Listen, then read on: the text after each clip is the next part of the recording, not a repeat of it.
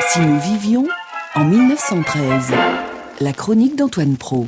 Et oui, retour un siècle en arrière, comme euh, chaque matin avec Antoine Pro, historien. Aujourd'hui, il nous fait découvrir le quotidien des ouvrières il y a 100 ans, en 1913. On croit souvent, chers auditeurs, qu'avant la seconde moitié du XXe siècle, les femmes ne travaillaient pas. Ou qu'elles restaient chez elles. Ce qui n'est pas la même chose. En fait, le taux d'activité des filles et des femmes, tel que les statisticiens l'ont calculé d'après le recensement de 1911, je vous passe les détails, tourne autour de 50%. Les femmes représentaient alors le tiers de la main-d'œuvre ouvrière. Mais il y a ouvrières et ouvrières. Une subtile hiérarchie organise cet univers.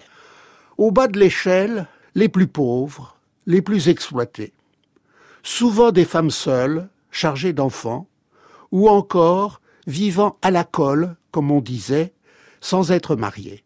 Elles travaillent en dehors de chez elles, à l'usine ou chez des particuliers. Elles travaillent à la journée et de façon irrégulière. La prostitution n'est pas rare.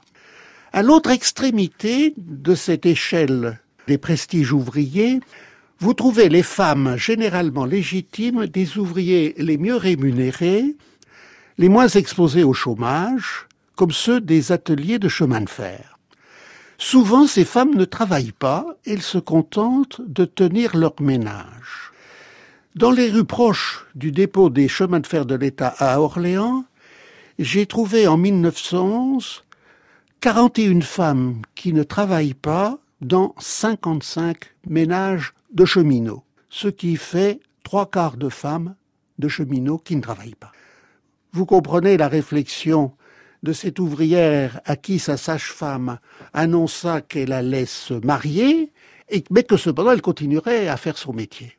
Sa patiente lui a répondu, s'est exclamé, c'était le cri du cœur, Faites donc la cheminote. Entre ces deux extrêmes, bien des cas se présentent. Beaucoup de jeunes filles travaillent comme couturières jusqu'à leur mariage. À Orléans, quatre jeunes mariés sur dix se disent couturières, alors qu'au recensement, dans la population féminine de 13 ans et plus, on en compte seulement 14%. Couturières un jour, mais pas couturières toujours. Les couturières qui le restent occupent des positions très différentes.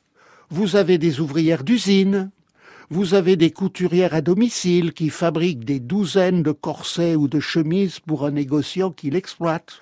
Vous avez la couturière à domicile qui travaille pour des dames, qui lui apportent le tissu et lui commandent des robes ou des manteaux pour elles ou pour leurs filles, voire pour leurs enfants. On fait ainsi euh, des manteaux avec de vieux habits militaires.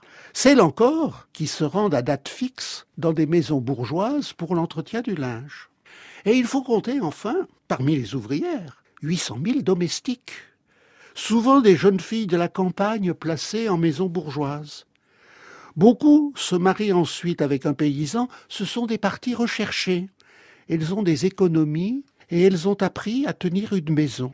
Il y a là, dans la société d'avant 1914, une circulation des pratiques entre la ville et la campagne et entre la bourgeoisie et le peuple. Si nous vivions en 1913, Antoine Pro, il préside le conseil scientifique de la mission du centenaire de la Première Guerre mondiale, dont France Inter est partenaire.